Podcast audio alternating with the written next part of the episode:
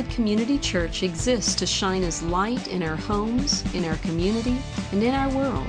To contact us or for more information, see our website at wildwoodchurch.org. Today, we've asked Kevin Bradford to come and to share some perspective with us from God's Word, specifically on the area of world missions and how you and I can participate in that. Uh, this is a, an exciting thing. If many of you know Kevin, Kevin and his wife Becca, for many years, over two decades, Wildwood partnered with them in uh, their ministry in Brazil and in the Middle East. Um, but now uh, Kevin and Becca are back here, and although they're spending some time in Brazil, they're also helping direct our global outreach efforts here at Wildwood.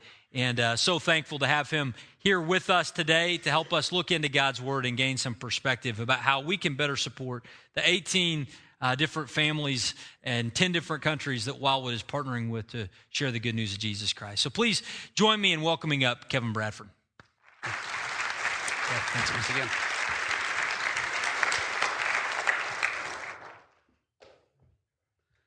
Good morning. Good morning. it, uh, it seems like quite a while ago, but actually it was just a few weeks that we had the Super Bowl. And um, you might remember that seven seconds into the first quarter of the Super Bowl, the uh, effect of the crowd, the crowd noise, uh, was such that uh, Peyton Manning, standing behind center, uh, the center couldn't hear the snap and uh, snapped it anyway. The ball went sailing past and uh, into the end zone where the first of Seattle's scores took place. Um, Peyton Manning remarked after the game that the crowd noise was, in fact, much louder than they had expected, which really shouldn't have been all that surprising because uh, the Seattle fans uh, had gained a reputation throughout the season for being the 12th man.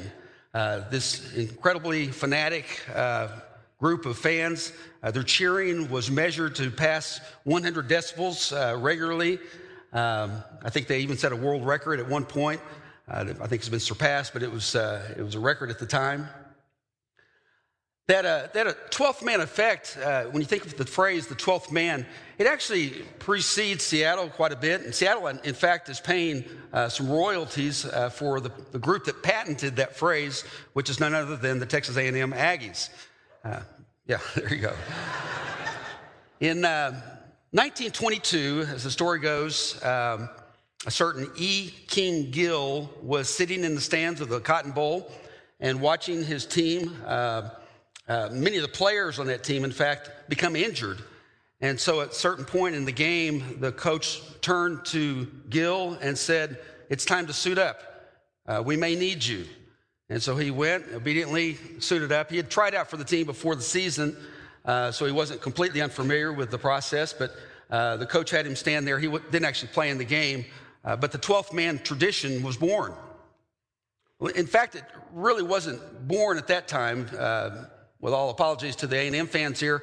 Uh, it was in 1900 that a sports writer was talking about the effects of the home field crowd uh, in uh, a team that was, was marching on to victory, and he coined the phrase the 12th man.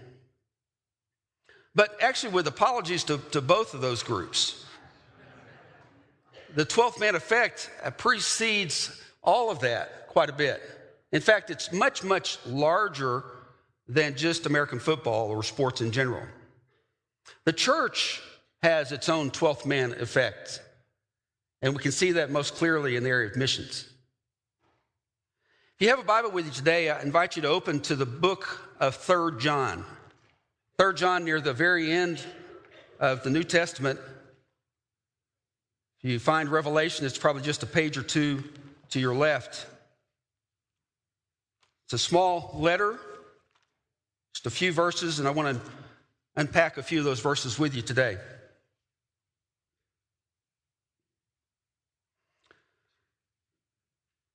Third John, written by the Apostle John, it's actually a personal letter uh, from him to a man named Gaius.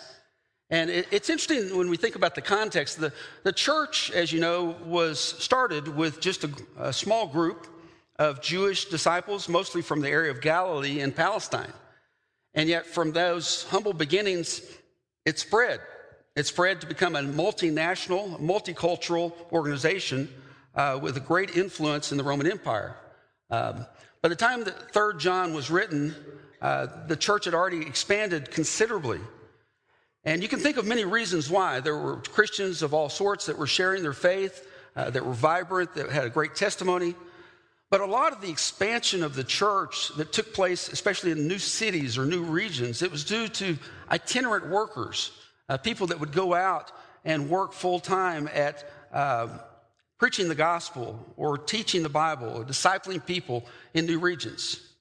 Uh, you might remember those uh, people from Cyprus and Cyrene that Luke describes in, in, the book of Acts.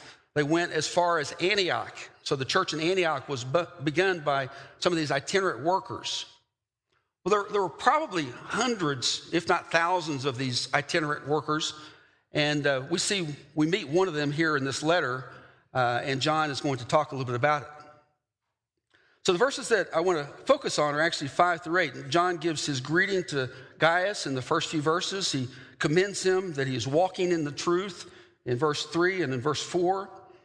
And then in verse five, he gets to his request, his exhortation for Gaius.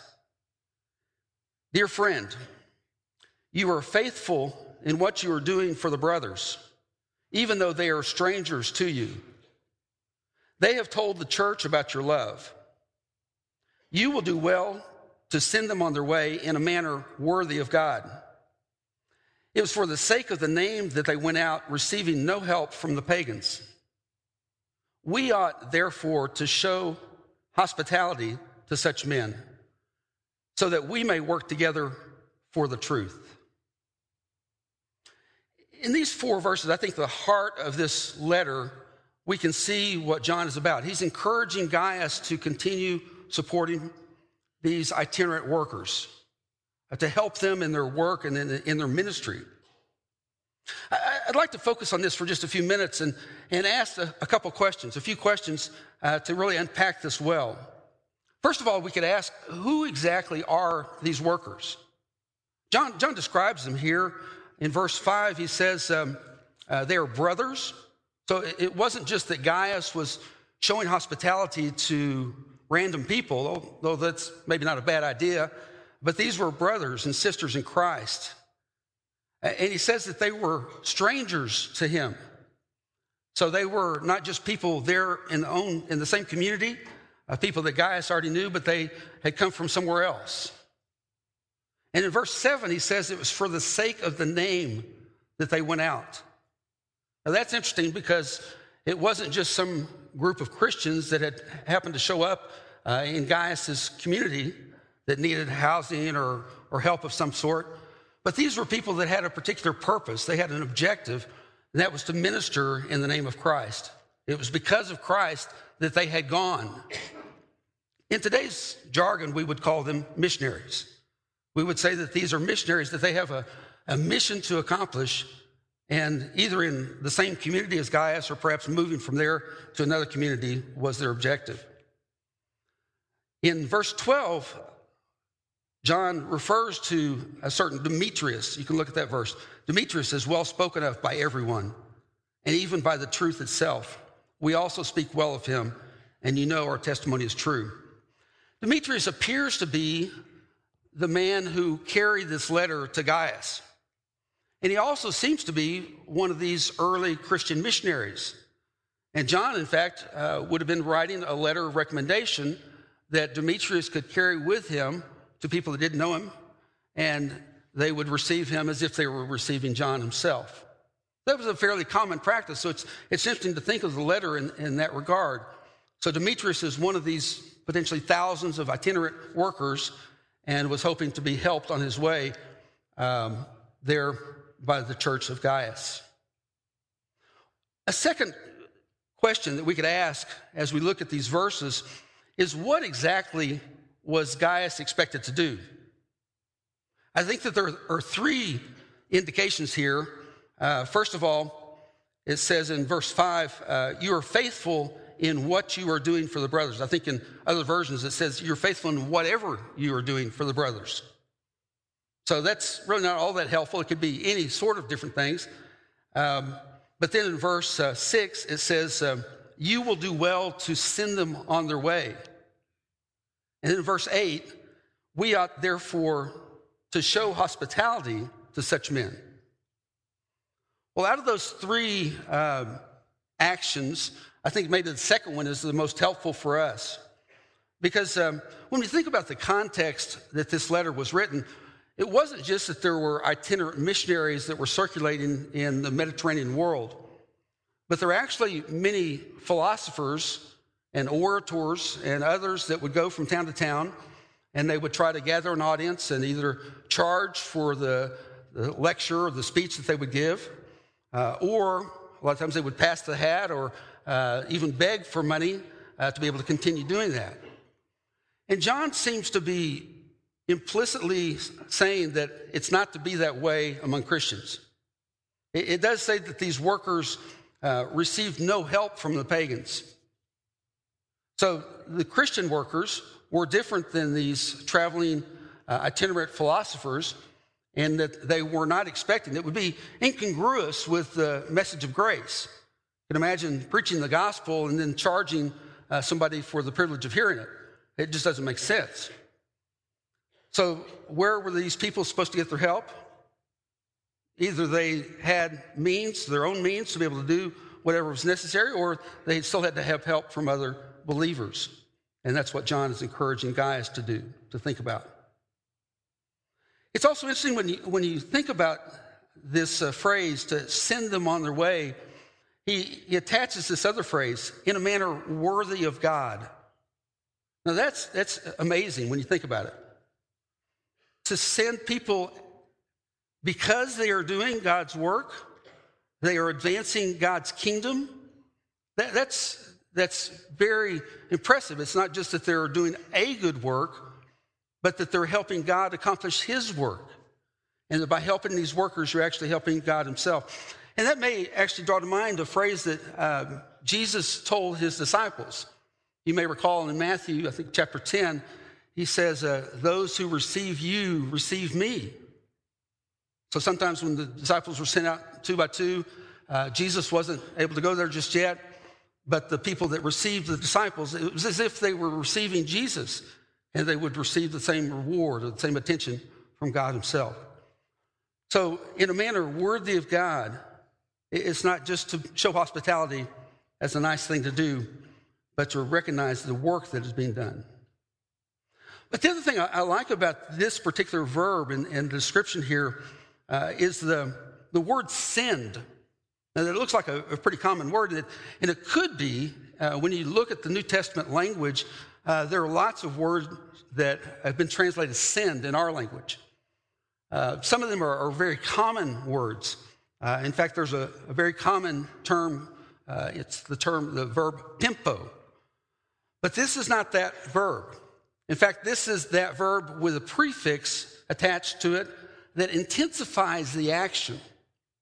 And when it intensifies, it, it suggests to do more than just to send them out, uh, or it, it suggests to actually help them on their way.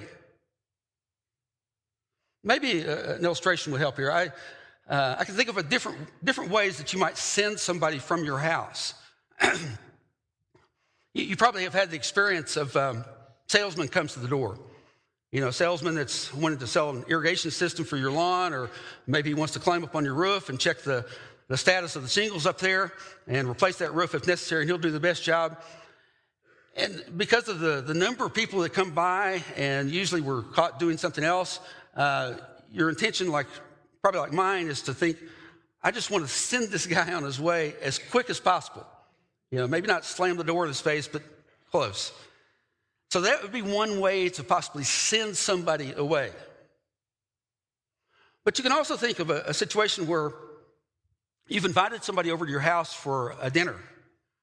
And after an enjoyable dinner, everything went right, uh, food came out just right, conversation, and uh, you are thankful. You tell them, it's so great that you could come, that we could have this, these minutes together. I'm so glad that you took time out of your schedule and maybe even walk them out uh, with them out to their car as you send them away. A lot more attention, personal touch, uh, because there's that affection there. But the sending here is actually even more intense than that. Uh, this verb suggests that that occasion when you've gone to visit your grandmother. You've, you've all been there, I'm sure. You know, you go to your grandmother's house, and after a meal at your grandmother's house, she, she puts the remainders, uh, the leftovers in a bag, and she sends them with you. She says, Please take this. And maybe even throws in a few goodies just in case uh, you get hungry on the way. Uh, and also slips in you know, a $20 bill or, or maybe some other money to, for gas just in case. And this is when you just live across town, you know, mind you. And please call when you get there. Uh, you know, she's concerned and she wants to make sure that your stay is not only enjoyable, but that you are able to do whatever else you need to do.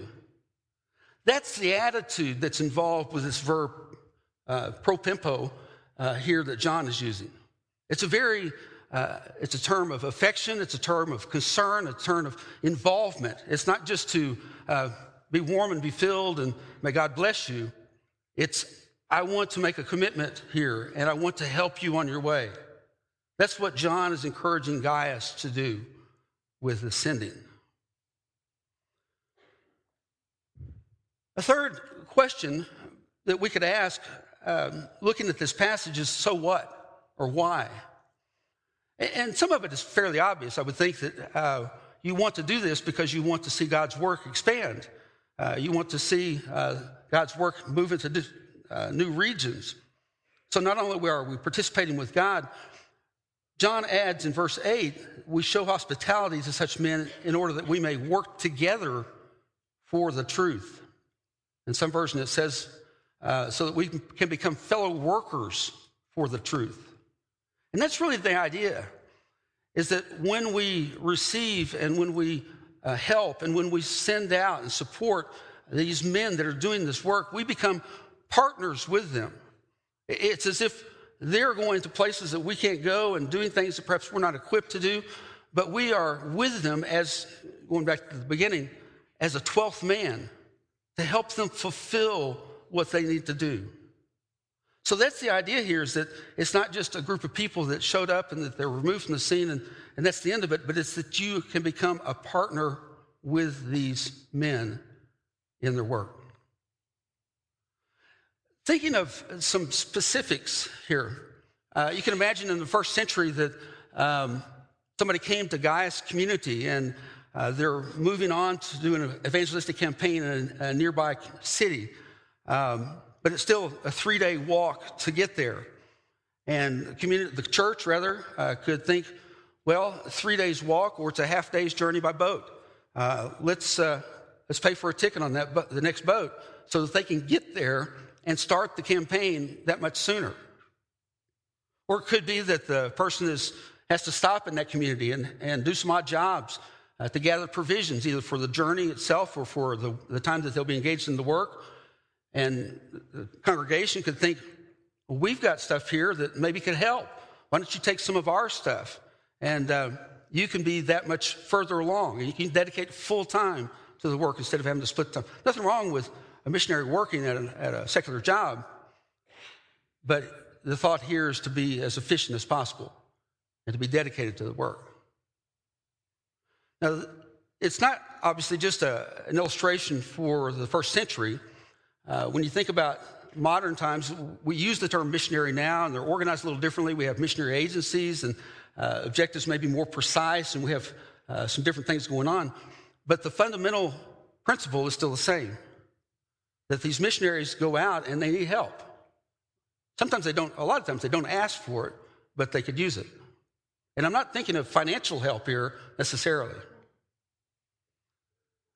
As Mark has mentioned, Beck and I uh, spent over 20 years in Brazil. And uh, as we think back about uh, among the many opportunities that we had to come to the States, there are literally dozens and dozens of times and instances that we can think of in which people helped us uh, with specific needs. Uh, I, I, can think of many that involved people in this congregation. Uh, times when we came back and needed a place to stay. Uh, we are looking forward to a time of fellowship with somebody. Uh, church secretaries that helped uh, stuff envelopes and put stamps on and beyond their normal responsibilities that week to send, get a prayer letter sent out. Uh, and even a few dramatic examples that I can share at some other time. But I, I, I do want to share a couple examples, con- just concrete. Um, there was early on in our, uh, our missionary life in Brazil, we got our girls started with piano lessons, actually keyboard lessons. But uh, Becca had a love of piano and wanted to transmit that to our kids. Two girls being the older ones, they got started first. Uh, but when we came to the States on furlough, that was one thing that got set aside. Uh, a, it was hard to find a good piano teacher, and then B, we just couldn't afford it. It was more expensive here in the States than it was in Brazil. So we were uh, putting on hold. The girls weren't complaining. but we were thinking if we go eight months without piano, it's going to be that much harder for them to start when we get back to Brazil. It's at that point that a lady, an elderly lady in our church, uh, came forward, and we didn't even know her all that well, but she was a retired piano teacher, and she said she wanted to help. And Dorothy Minning, for us, is in the Bradford Hall of Fame because she took time to teach two girls piano during those eight months. And that made a huge difference for us. It may not sound all, I call it big a deal, but it, it really was. And we do know of families that, for different reasons, would leave the mission field because they felt like that their kids in some way might be neglected. And we certainly weren't, didn't feel that way.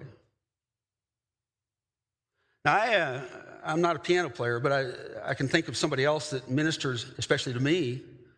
Uh, probably the, hardest thing that I had to do as a missionary was when we left. Left Oklahoma, and, and I left behind my dad, who was a recent widower. So that was, that was hard, but it became all that much harder a few years later when, back on a visit, you discover that you know, dementia setting in, which was later diagnosed as Alzheimer's. So, come back as often as I could, have some very precious time with him. But those visits were few and far between. And it was at that point that a, a man, a, a pastor, uh, that I knew, but again, not that well, he said, I'd be glad to visit him. I'd be glad to drop in on him at the VA Center. Haynes Laird another member of the Hall of Fame for me, just to keep me informed as to how my dad was doing. These are uh, a few examples, and there's literally hundreds and hundreds of more that could be mentioned here. Not just that we have had happen to us, but that you can think of, maybe opportunities or things that you've done. And, the question comes up well, why would somebody not want to do that? It's just, it's, it's an overflow of, of the love of Christ in our hearts that you would want to help people, and especially people that are engaged in this type of, of work. But, I, you know, life is, is, is complicated sometimes. Uh, our lives are all busy, and, and there are things that come up, and there are reasons why we can or can't do certain things. Uh, I've been there, you've been there.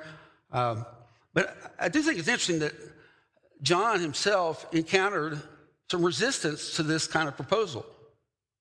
Uh, if you look down, and we won't open these verses as much, but in verses 9 through 11, he talks about another individual in this letter, uh, a certain Diotrephes. And Diotrephes is interesting because he was one of the leaders, perhaps a co leader of the same church with Gaius. And yet, John describes him in these ways. He says, He loves to be first. He refuses to welcome the brothers. And in verse 11, he suggests that this man is evil. He says, Do not imitate what is evil, but what is good. So I don't imagine that your uh, problems are nearly the same as those that John was, was facing. But John was saying, hey, we need to support these missionaries anyway, you know, despite the resistance or the, uh, the obstruction that somebody may raise. So that's what I want to encourage us as a church to be thinking about and to be doing is how we can, as a church, do more to help our missionary partners. Uh, as has mentioned, we have 18 different partners. Uh, and sometimes it's hard in a large church to keep track with everybody. There are some that are better known than others because uh, they've been here more recently. Uh, some of their ministries are, are ministries that we participate in more frequently. Uh, and I dare say that there are some missionaries that we support that um, maybe 10 years ago they were in attendance. They were sitting right here where you are, uh, but it's been a while, and we just don't know really what's going on. Uh, we haven't kept track with them. They get a monthly check, but maybe not a whole lot more than that. And we, I think we can do better than that. Uh, we can establish a, a, closer relationship and a partnership with them. So, uh, the Global Outreach team has, has worked in the last few months, and, and we've uh, put together some ideas you've got in your bulletin. Um, don't look at it right now, it's just it's a brochure that will uh, mention three different action steps or possibilities for you to get engaged with our missionary partners. And um, I would encourage you to take this home or read through it, uh, maybe discuss it with your spouse, with the community group leader. Uh, but let me just summarize real briefly two of these three opportunities.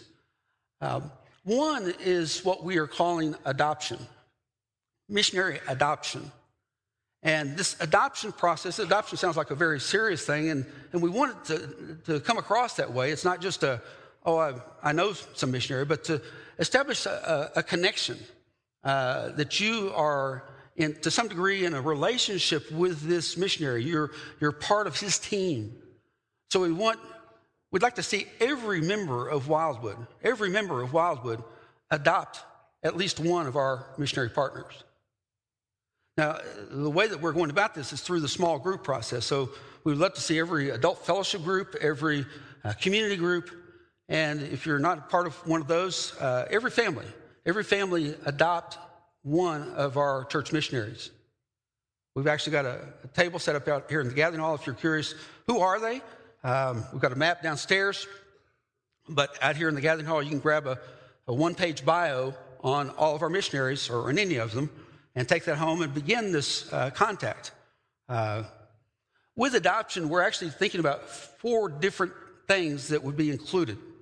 One is to simply know the missionary, just to, to become acquainted with their family, to know where they are serving, uh, something of what they're doing. You have to know the intricate details, but just something. A second thing is to encourage them periodically. Uh, that could be as simple as writing a quick email saying, hey, uh, heard the good news, praying for you, something real quick, but to encourage the people in the field. A third would be to engage the missionary whenever they do come to Norman, uh, maybe uh, fairly infrequently, but whenever they come, to make them know, help them know that they are esteemed as people and their work is valued. It could be an invitation to come visit you, uh, let's go out to eat, let's do something together, but that they're not just a somebody passing through. A fourth thing is with the adoption process is to pray. To take that information, that, that connection, and to pray regularly for the missionary. Uh, to pray with your family, uh, pray at times that you have as you're remembering other requests, but just say, Lord bless them. And you know enough of what's going on that you can at least uh, give some specificity to that request. The second uh, idea that this brochure brings up is what we are calling the 3J network. And 3J simply stands for Third John. So it's a network that we are setting up now of services and uh, potential material things that could be offered to help, either loaned or, or given to the missionaries. Uh, when John talks about whatever you are doing, that sometimes that whatever is pretty broad. And so we're not getting specific on exactly what we're expecting, but we're counting on the creativity of everyone to come up with something. And I have no doubt that in the church that most people, if not all, could think of some talent that they could share that would be of benefit to somebody in our missionary uh, community. Uh, or perhaps something that you could loan or something that you could give uh, that would also be of help to, to people, either as they come through Norman or even while they're on the field. So we would just encourage you to think in those terms. Uh, you can look on the church website for more information. You can also check with the folks here in the hallway, uh, in the gathering hall.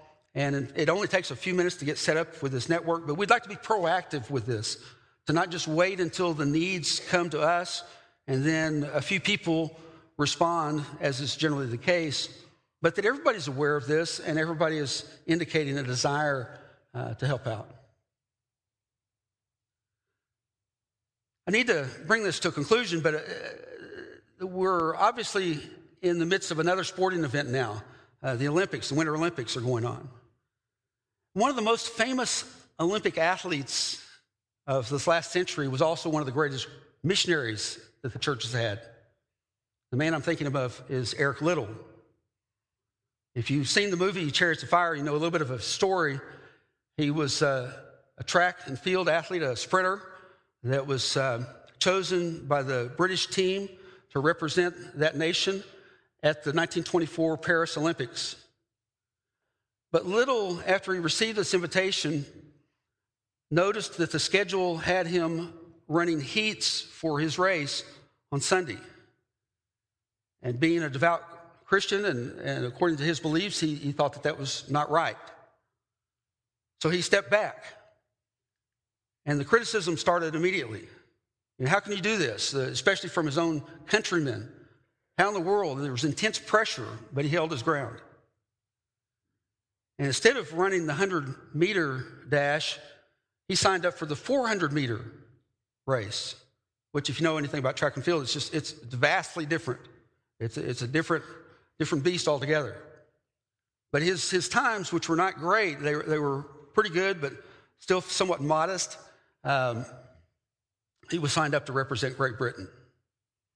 When the day of the, the race came, uh, the runners getting into the starting blocks, the trainer for the American Olympic team came up to him and handed him a small piece of paper.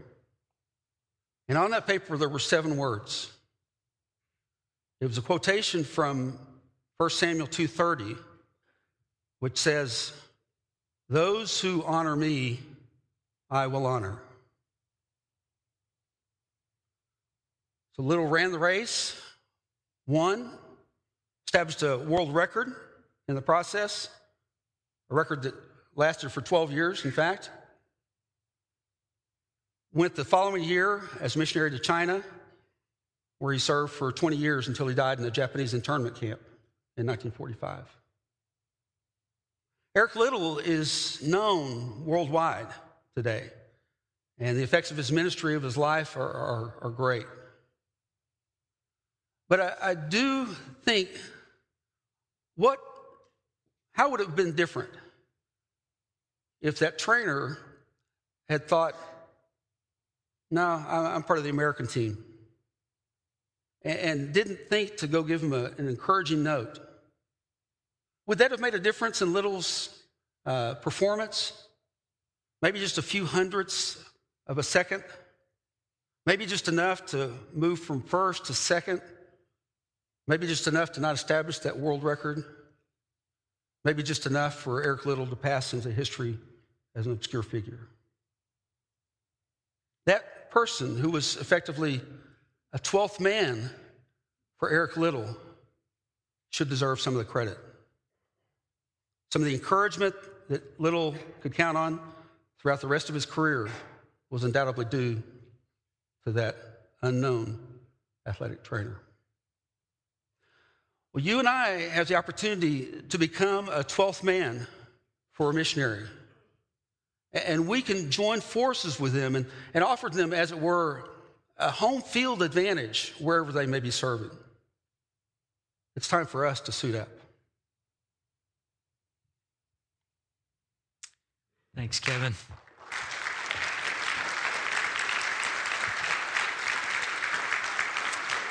Hey, Praise God. You know, I, this hit me first service as we were reflecting on these verses together.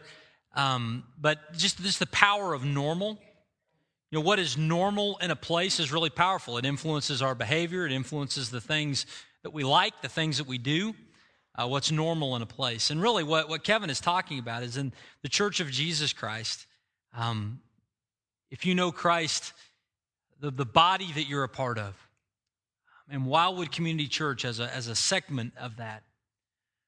It is normal within the body of Christ for us to care about and support in various ways in whatever we do, taking the good news of Jesus Christ to our city, yes, but also to the ends of the earth. And we have the opportunity to partner together with these, these 18 uh, sets of missionaries that Wildwood has sent out um, specifically in 10 different countries around the world. We have the chance to be a 12th man with them.